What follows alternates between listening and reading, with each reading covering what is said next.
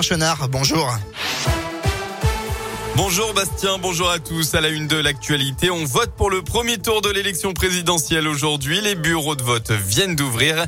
Un scrutin encore soumis à un protocole sanitaire. Et oui, on commence à avoir l'habitude après le deuxième tour des élections municipales en juin 2020 et les élections régionales en juin dernier. Malgré l'allègement des mesures le 14 mars dernier, il reste quand même un protocole que nous détaille pour Radio Scoop Céline Boucharla. Pour aller voter, le port du masque n'est pas obligatoire, même s'il reste fortement recommandé, en particulier pour les personnes fragiles, les personnes cas contact et à plus forte raison les personnes positives. Des masques chirurgicaux seront d'ailleurs mis à la disposition des électeurs, tout comme le gel hydroalcoolique et un point de lavage des mains.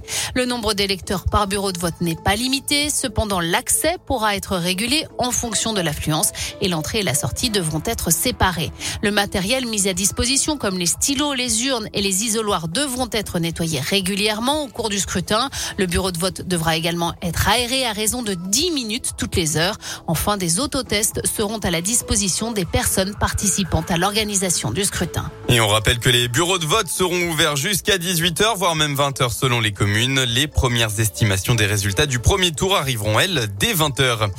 À Saint-Etienne, hier, plusieurs associations se sont rassemblées pour la marche pour le futur, un mouvement national à la veille de l'élection. Une centaine de personnes s'étaient donné rendez-vous à l'hôtel de ville pour dénoncer l'urgence climatique, les inégalités sociales ou encore les violences sexistes. Dans le Puy-de-Dôme, jeudi dernier, à Pont-du-Château, des riverains avaient dû appeler les forces de l'ordre alors qu'un voisin alcoolisé très en colère lançait des objets de la fenêtre de sa maison.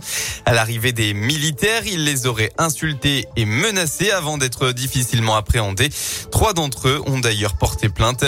Il a été déféré hier matin alors qu'il finissait de purger une peine sous la forme d'un bracelet électronique. Il a été placé en détention provisoire et sera jugé en comparution immédiate dès demain.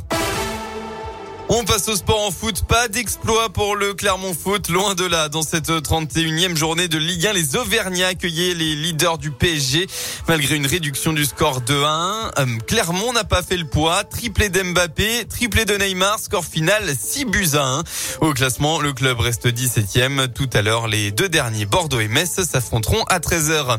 En basket, pas d'exploit non plus pour la JL. 27e journée de championnat élite. Les Bressons accueillaient à domicile le leader Boulogne-le-Valois. Malheureusement, le club de l'Ain n'a pas réussi à inverser la tendance et s'est incliné 80 à 73. Bourg perd une place au classement et est 11e.